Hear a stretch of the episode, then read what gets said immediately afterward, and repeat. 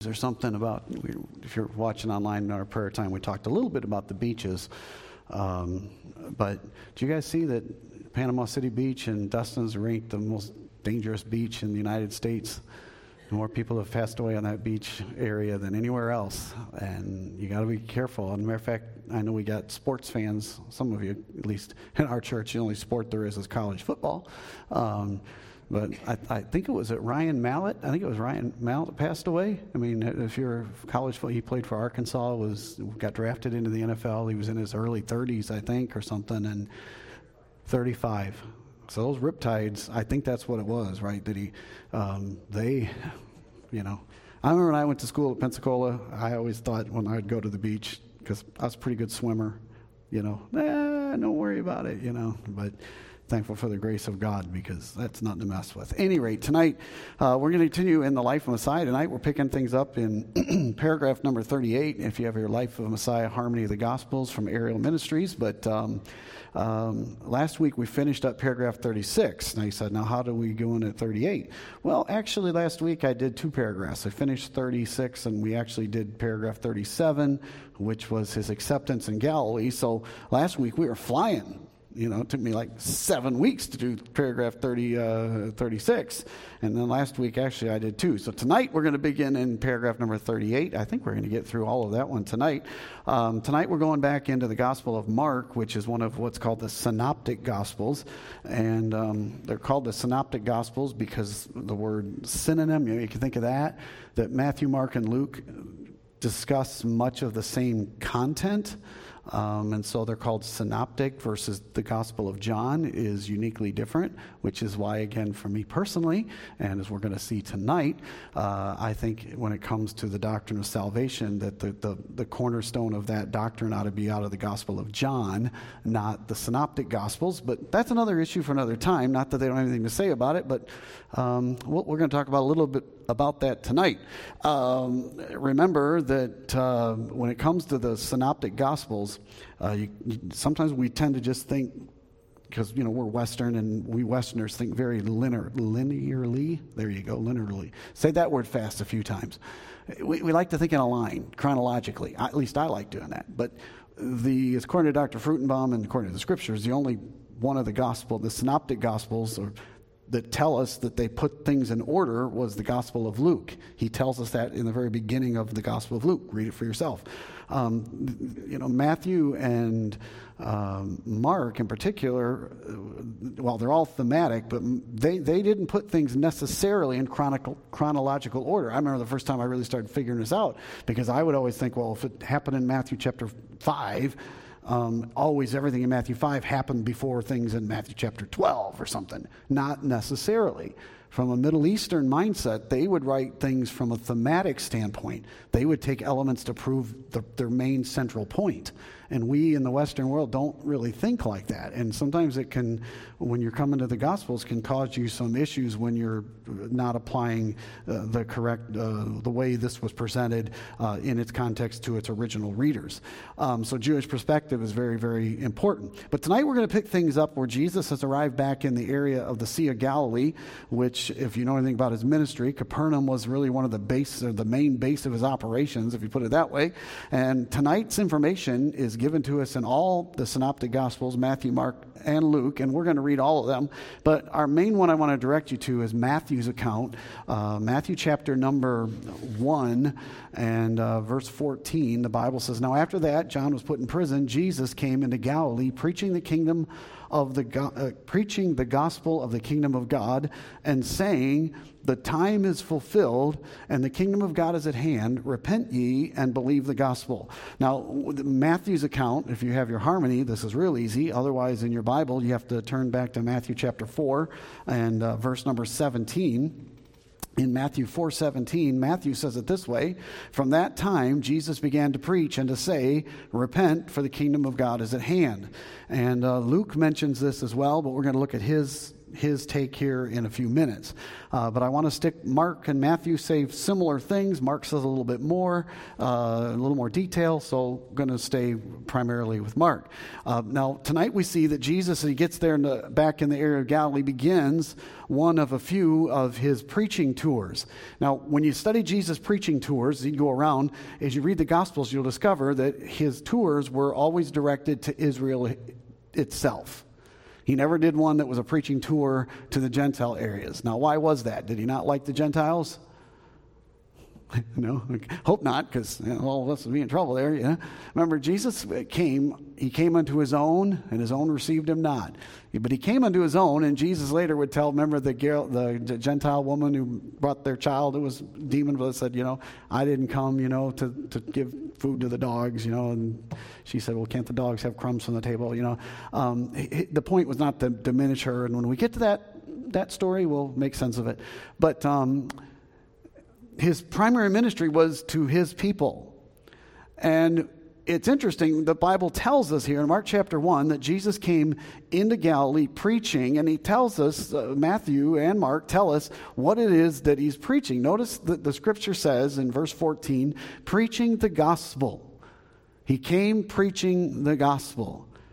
Now, when it says he came preaching the gospel, tonight I want to challenge you, and if you're watching online, I, I want you to ask yourself this question, you know, what is the gospel? And I know that some would say, well, according to First Corinthians fifteen, the gospel is the death, the burial, and the resurrection of Christ. Well, that's right. Is that what he was preaching here in Mark chapter one early in his ministry? At this point in his ministry, is Jesus now in Mark chapter one and verse fourteen, when the Bible says Jesus came into Galilee preaching the gospel, that Jesus came into Galilee preaching his death, his burial, and his resurrection? No. No. I do not believe that's what this means. You, you have to come back and understand, we've taken the word gospel, and over time, and, and I understand it, and it's okay that that term has come to coalesce, meaning the death, the burial, and the resurrection of Christ. I, I understand that, but you're here on Wednesday night, or if you're listening to this podcast or watching this on video, you know, you've probably desired to, to hear and learn a little deeper. You know, I want you to understand that that word gospel is, is just a compound word in the Greek, euangelion. It's a good message. It literally means the good news. And sometimes I think we, like we do with the word salvation, we we we we take a meaning and we just stamp it on everything that we read. And that is just not accurate to the understanding of the passage of, at hand here. Um, when you consider the people that Jesus is preaching to, he goes to the Jewish people, beginning in the area around Galilee, and he's preaching the gospel. He's, he, he, he's preaching the good news. Had Jesus even begun to teach about his death or his burial, his resurrection? No. And when he did, the first time, he didn't just tell the masses. The first people he tried to explain it to was his own disciples, and they understood it right away, didn't they? Oh, no, that's not right. They didn't. Even when he tried to tell Peter and James and John, they didn't get it.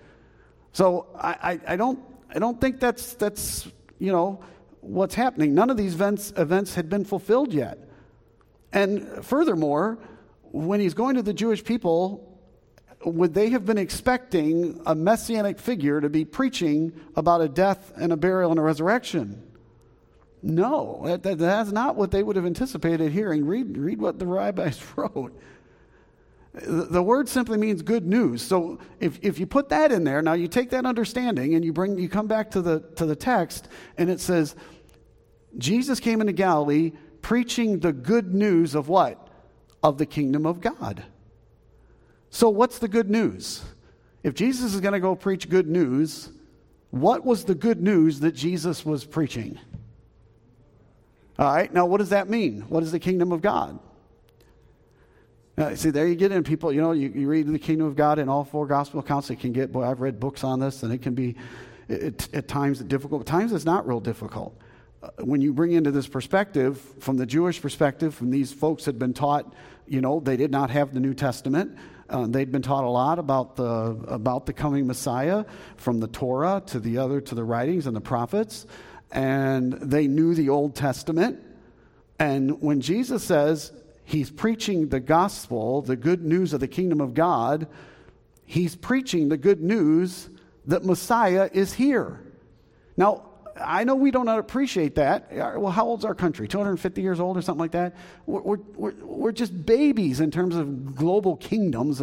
These Jewish people have been waiting for the Messiah since, you know, oh, Abraham. How far do we go back? Abraham, I guess. And then, you know, I mean, let's just say it, it had been a spell. We might say that in the South. It had been a spell. Um, they've been waiting. And they've been talking about this. And so now Jesus is going around saying and proclaiming that the good news that the kingdom is here. Now, this is what John the Baptist had done, the same, the same message. He first identified Jesus, then proclaimed him as the Messiah. Messiah. Now Jesus is going around proclaiming his messiahship, and um, he's he's offering to begin the messianic kingdom. And when you read the Old Testament prophets, with what these folks would have read, same thing we'd read today. When you read the Old Testament prophets, the the, the, the primary the primary focus of them is about that coming kingdom. That's that's what they wrote about. Now, Mark goes on and records even the content of this message of the preaching of the kingdom of, of God, because we go to verse fifteen. It says, and saying, the time is fulfilled. See how that now makes sense? He's preaching the good news. The good news is the Messiah is here. This is what they've been taught from the time they went to catechism, if I could use that word, from the time they were little. You know, they, they got they're off to the little Torah school, and they, they were taught all these things from their time up, from the from the Old Testament uh, scriptures. And Jesus is saying that, that the Messiah is here, I am he, and the time is fulfilled. Wow. If you look at it from a Jewish perspective, Jesus was an end times preacher. And he said, it was two thousand years ago. I understand that. But from that perspective of that group, and in the reality, Jesus was an end times preacher. He says, the time is fulfilled. All the things the prophets wrote about, about the Messiah, I am he, and that time is come. It is now.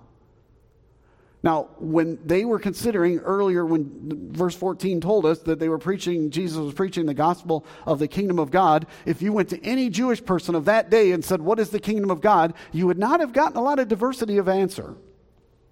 You'd have gotten pretty much one answer.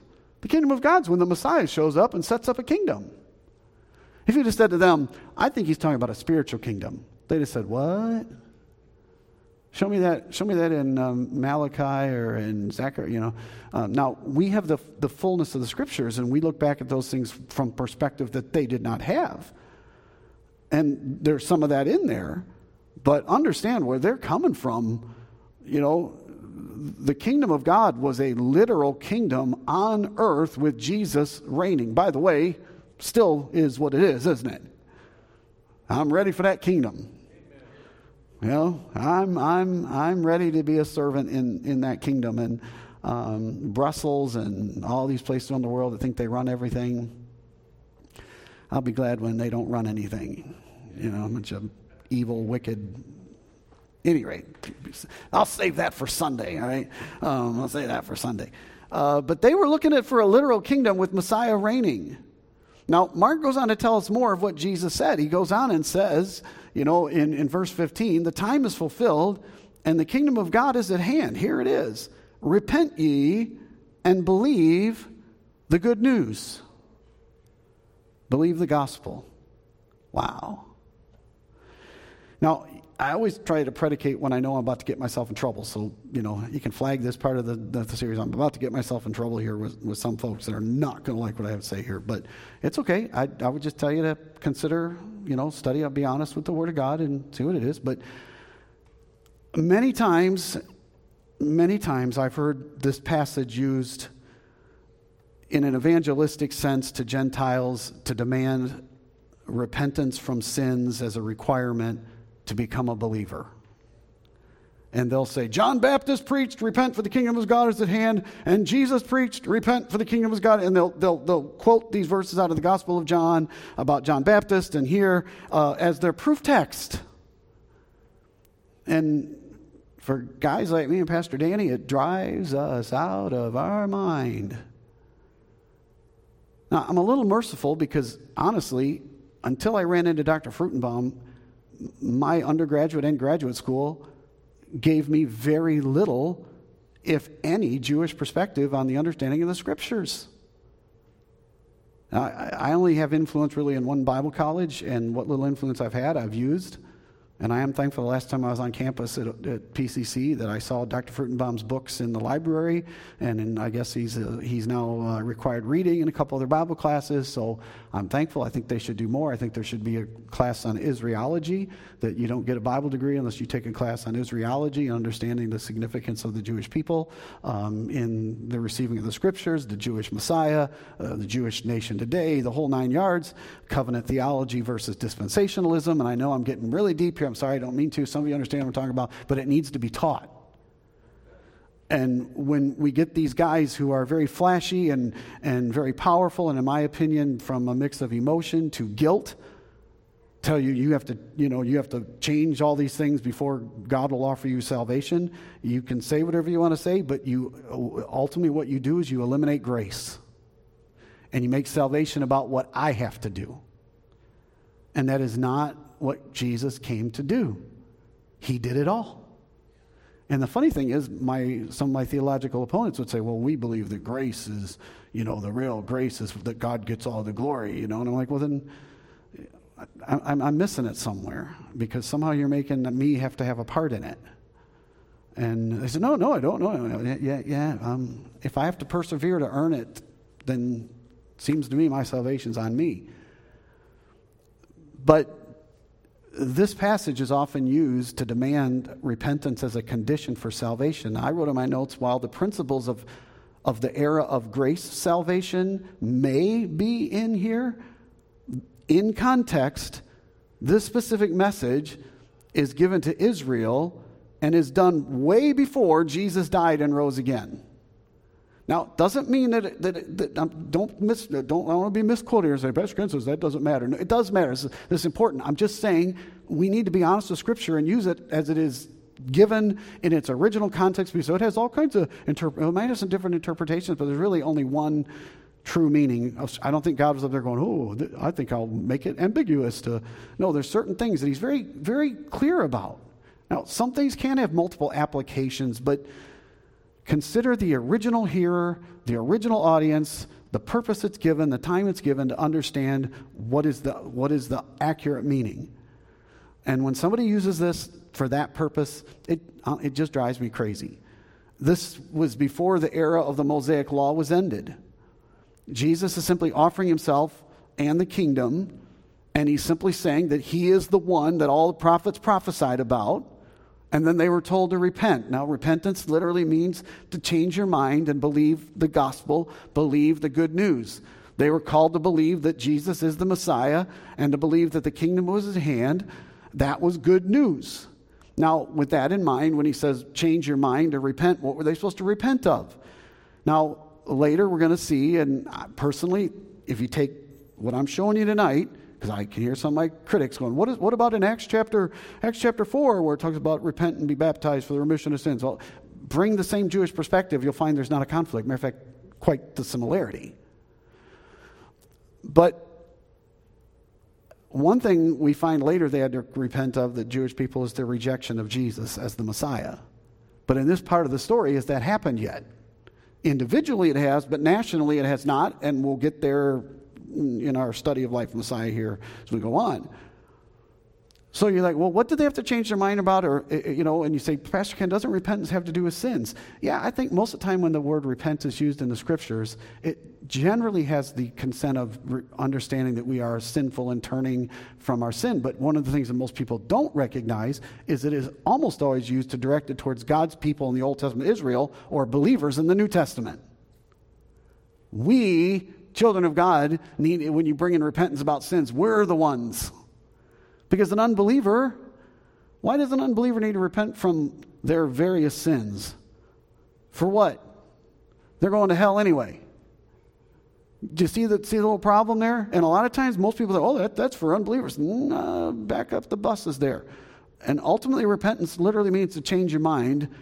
And from these Jewish people, and we looked at this with John the Baptist when he preached a similar message, and he dealt with them not doing the right thing, just as John Baptist did. So Jesus is reminding them the Jewish people were God's covenanted people, weren't they? They went under a Mosaic covenant, and I don't want to get too much into dispensationalism, but the Mosaic covenant is what we called one of the conditional covenants. Aren't you glad that the era of grace and salvation that we are in now is an unconditional covenant? God says, I'm going to give you eternal life, simply believe on me, no matter what you do. It's unconditional. Mm, think about that. What does unconditional mean? It means no matter what you do. God gave you his word, he's going to keep you to that day, and he's going to present you faultless at the throne because of what he did. Doesn't mean that Christians can live however they want. I know we get accused. You just tell everybody they can live however they want. You know my answer to that? Yes, we really can, because every every Christian I've ever met makes choices every single day, some that are pleasing to God, some that aren't, because you're still doing some things the way you and I want to do them. But we cannot choose our consequences. And when you are a child of God and you think you're just going to do disregard God's teaching and you're going to do it your way, there's a big price to pay for that, both in this life and then in the life to come in terms of the rewards that you may have earned as a faithful servant of God. And I, right now, I know I say that, and most Christians could care less. That's just the truth. They don't care. But I think someday is going to come when you're dead and you're in heaven, and your your spirit's in heaven, maybe, maybe before your physical resurrection, then the resurrection comes, the rapture comes. Blah, blah. One day you stand before the Lord Jesus, you're going to care. And there's going to be some weeping, in my opinion, at that point along the way, and I don't want to get too much into eschatology here this evening, but it matters. So when you and I get off in our own way, in our own selfishness, that we're not being effective for God, it matters.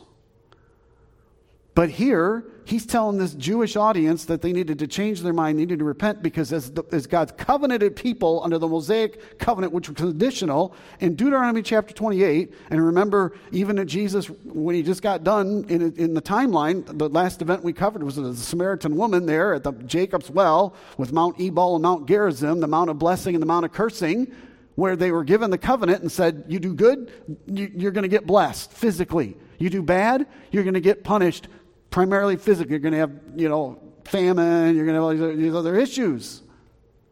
And they had failed to keep their end of the covenant.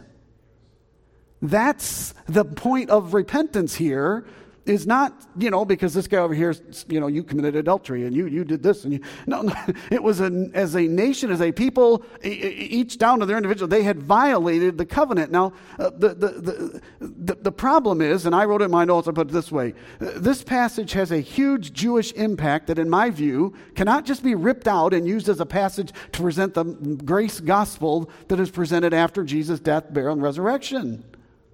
I don't think that's fair.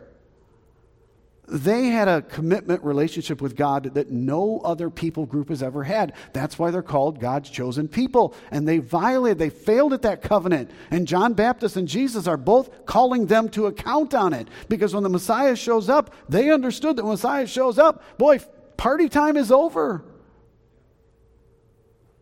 And so he said, you better change your mind about that, because the kingdom of God is at hand. Believe the good news. Celebrate it. Now, it is true that today we also have a big sin problem, don't we? And the Mosaic Law serves a wonderful demonstration that none of us is able to keep the law. It's typified by the Ten Commandments, but you know my thing, it should be the six hundred twenty-one commandments. Um, got to keep all six hundred twenty-one. Um, but the, the top ten would probably be those top ten. Okay, I'll, I'll give you that. But we failed at it. Paul wrote about that in Galatians, saying, you know, it's the, it was a schoolmaster to bring us to Christ that we understood. Yeah, we've all done that. And, and even b- prior to the Mosaic time, God wrote his law upon our heart, doesn't he? Doesn't matter where you go, mankind has an internal thing knowing that, that lying is wrong and stealing is wrong and murder is wrong. We find that even in cultures that have never seen a Bible, because God has written it upon our heart. So there's no denying that we have a, a sin problem, and the Mosaic Law shows how we violated it and violated the holiness of God, and that we need to repent, we need to change our mind, just ultimately as the Jewish people have to do to this very day, change their mind about who Jesus is. Is he the Messiah or is he not? But understand that God made a covenant with the Jewish people under Moses that is unique to them. But I would say, just as Jesus is an end times preacher, I, I mean, I don't want to be guilty. I grew up in the church, many of you know that, and I'm an old guy now. And, um, I mean, we used to have big citywide revival services. Um, I'm trying to think of the guy's name. Uh, his name's, he would go around all over the place preaching about end time stuff. And, um, oh, I wish I could remember Paul's name. Brock, you remember who he is? Jack Van Impe is one of them. Yeah, I think it might be who I'm thinking of.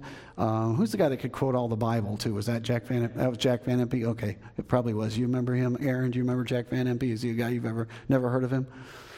You, you have somebody else heard of him? Yeah. We, we, they would have these. They would have these things in our local city armory building, you know, city property. Imagine that today.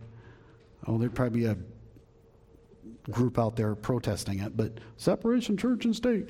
But they, I was told as a kid all the time, you know, you're not going to make it to high school, you're not going to make it to college, the Lord's coming back, you know, and yet here I am. I don't want to be guilty of that, but I would say in, in terms of the era, um, it sure, the clouds certainly seem dark. And there's a rebellion against God on a global scale that we've is new territory. And I would throw something else out there to you. The last time that God got so fed up with mankind that he took global action was under the flood. Remember that?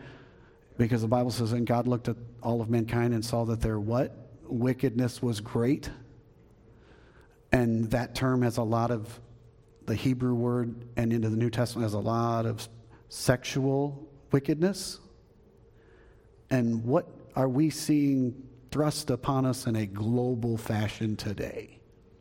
Sexual wickedness that is celebrated.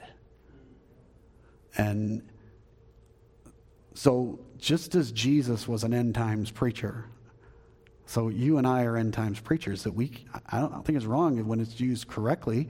That's why people say, you think repentance is necessary for salvation? I say, yes, I do, but define repentance. That's where, I, which begins a nice discussion for me, for most people.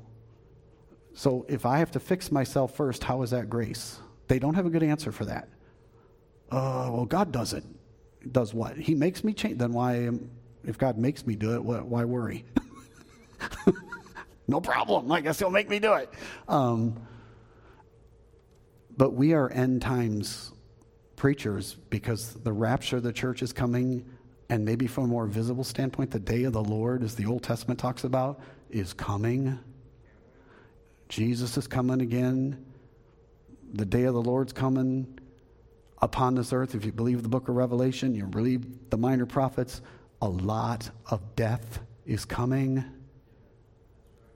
Turn to Jesus now, if you've never done that. Turn, repent, change your mind, however you want to use the word. The question is, are you ready to meet God?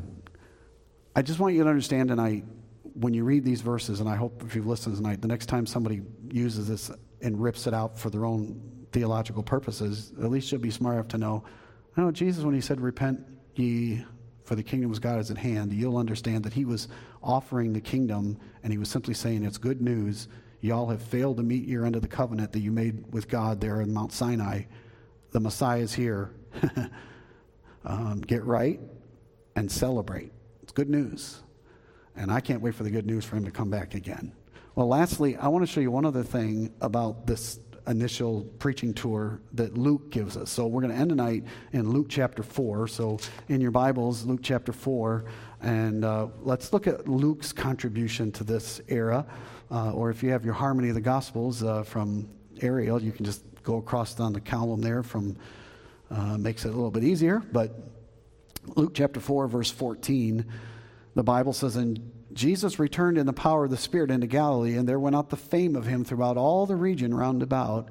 And he taught in their synagogues, being glorified, lifted up of all." Wow, what a great start to his ministry, right? And it's interesting, and Doctor Fruchtenbaum brings out the point that when Jesus goes on his preaching tour, where does he go when he goes from town to town to go to preach? The synagogue. Anybody think of anybody else who did that? Paul did that. That's what the Apostle Paul, you read in the book of Acts, he took the same pattern. And I don't know, for, for us, I guess, you know, where that is. I know that in our apologetics ministry, Pastor Danny and Aaron and some of you guys that love apologetics, there is something about engaging people that want to be religious-minded, if you will. Um, and Jesus went to these synagogues. Well, Doctor Fruchtenbaum spends a lot of pages, which I'm not going to because it gets pretty detailed. But he talks about where did these synagogues ever start, these Jewish synagogues. Um, synagogue, again, that, that name synonym comes into play. It means to gather together, really, in, in the Hebrew. But it's an interesting discussion. A lot of rabbinic writers say that, that that synagogues began when Israel, or Judah, the kingdom of Judah, was taken. Jerusalem was captured, destroyed by the Babylonians, and they were called off, you know, like Daniel and them, into Babylon. Um, so the temple was destroyed, and Jewish tradition, many of it says, that some of the captives, when they were hauled off to Babylon, took with them remnant stones from the broken down temple, and they would take one of those stones and then they would build like a, a meeting place in Babylon, with the cornerstone being an actual stone from the original temple, and that would be a, a meeting place because they, they didn't obviously have access to the temple anymore. Um, that that's one of the things I've always heard. Anybody heard that presentation? I mean, and I, and there there might be some truth to that one, and you know, there that maybe that's where it is. But there are other Jewish and non-Jewish historians who would disagree. They think synagogues were around even earlier than the Babylonian captivity, because they their contention is that the synagogues were never designed to replace the temple. The synagogue, the word means, as I said, to gather together, and they point out, these historians use some older rabbinic writings to basically say that synagogues began as the people were called to gather together in the outer court of the temple. And when they were had this gathering, and you can see this happened in the Old Testament, you usually see it where Moses would call people to the tent of the congregation. They were called to a gathering. They were synagoguing, literally.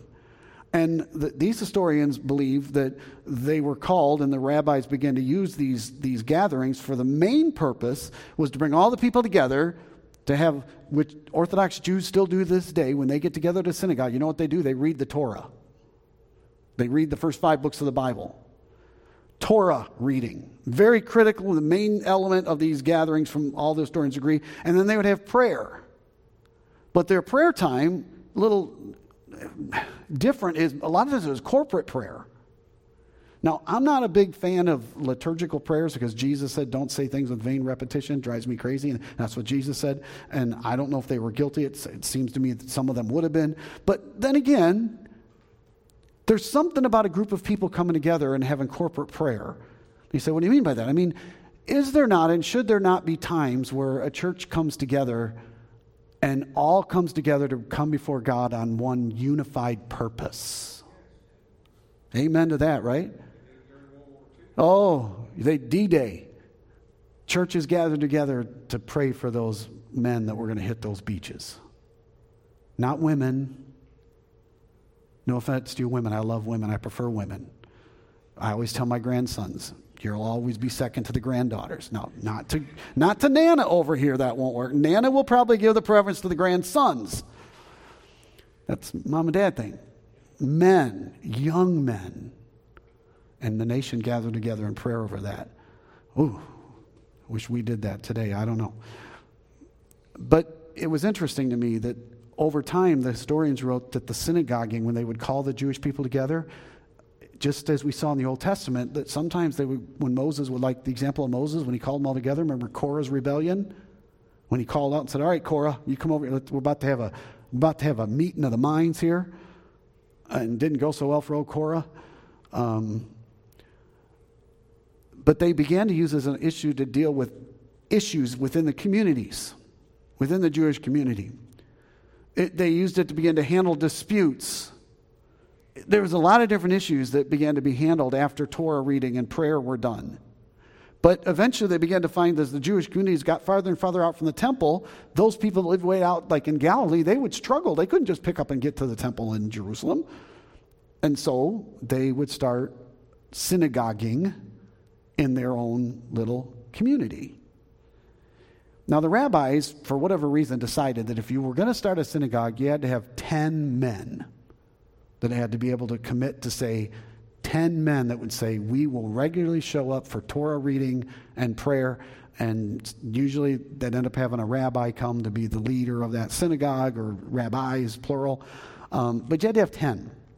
We read about this in the book of Acts. Remember with Lydia in the book of Acts, it, there at Philippi, down, they were meeting down by the river, and it says because they couldn't have a synagogue, and it tells us we can infer from that because there wasn't ten men at that time that were following Torah to start a synagogue. So they were meeting unofficially down by the river.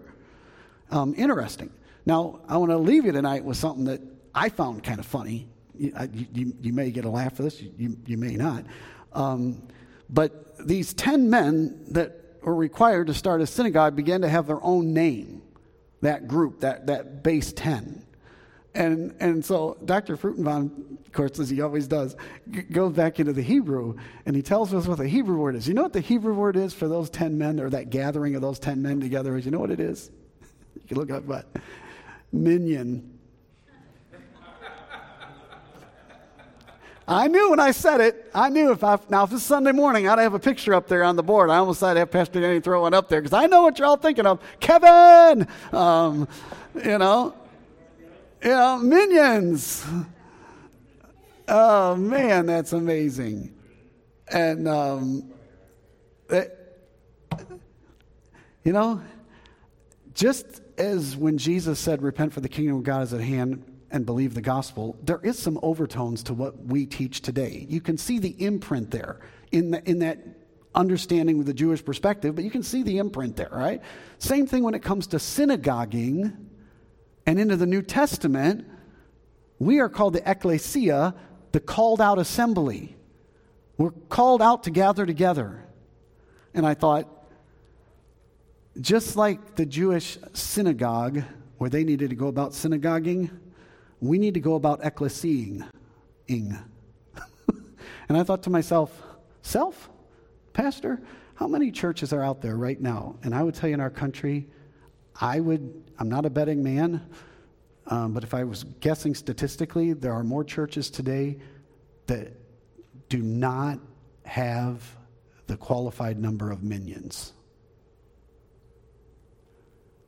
How many churches are there in America that do not have ten men that will regularly show up for the reading of the Word of God, the preaching of the Word of God, prayer, and community business? Oh, that's good, preacher. That's good. It breaks my heart when so many men, in my opinion, they're wimps because they won't keep their commitments to their wives. They won't take spiritual leadership, not by demanding it, but by demonstrating it. And they won't be accountable to anybody else. I can tell you that in our early years, we didn't have ten men that came every Sunday. Did we, Matt? Then again, you, you count three and I count four, so that's seven. Um, okay, maybe you count five and I count one point five, right? But we didn't have ten. But I remember, Matt will tell you, when I came here, I said, I want to target our ministry on men. And it's why it took us longer to grow and still takes longer to grow, because I expect men, and I'm not afraid to hold men accountable. I've been threatened more than once because I've held men accountable. True story. Thank you for the security team. Can I say that? I guess I should know. All right. Be very careful in this building. All right, that's all I tell you. Um, where are the men? And even in the last year or so, you guys seldom get to hear these kind of things because you're just not in that position. But you wouldn't be amazed how many times. Matter of fact, I've almost come to expect it. When missionaries come in or people come in from outside, they come and visit one of our church services, friends of mine are missionaries, that even ones that we sponsor will say, we go to church after church. You know what we like about your church? I said, what's that? They said, number one, you have young families. They said, but even more, there's young men. And by young, they mean forty and under. All right. That, that's usually what they're referring to. So, you know, hey, so if you're over forty, old dudes. Yeah, Michael Bryant, don't worry about it, bud. Your, your boat has sailed. You know, it's gone. Um, but you know what? I'll take an old man versus no man. All right. So we're going to keep you, Mike. All right. Julie still looks like she's twenty-nine, so you're, you're, you're good. But, um, you know, I thought to myself in my notes, I put, you know, what the church needs is more minions. So, you know, take it for what it's worth tonight. But uh, that's how Jesus did it, and um, how Paul did it, and how we want to keep doing it today. Amen? Well, a lot of interesting stuff tonight. I know if you have any questions about that, you can uh, email uh, Pastor Daniel at O D B C is at gmail dot com. Pastor Danny, he's not even listening to me. Uh, just address it to Pastor Danny, and he'll answer all your questions and correct anything I may have misspoken here, which may be. Um, so... All right, and then Pastor Danny's going to pass it on to Brock. All right, that works works for me. Roll it on. All right, uh, thanks for tuning in tonight. We'll see you, Lord willing, on, on uh, Sunday.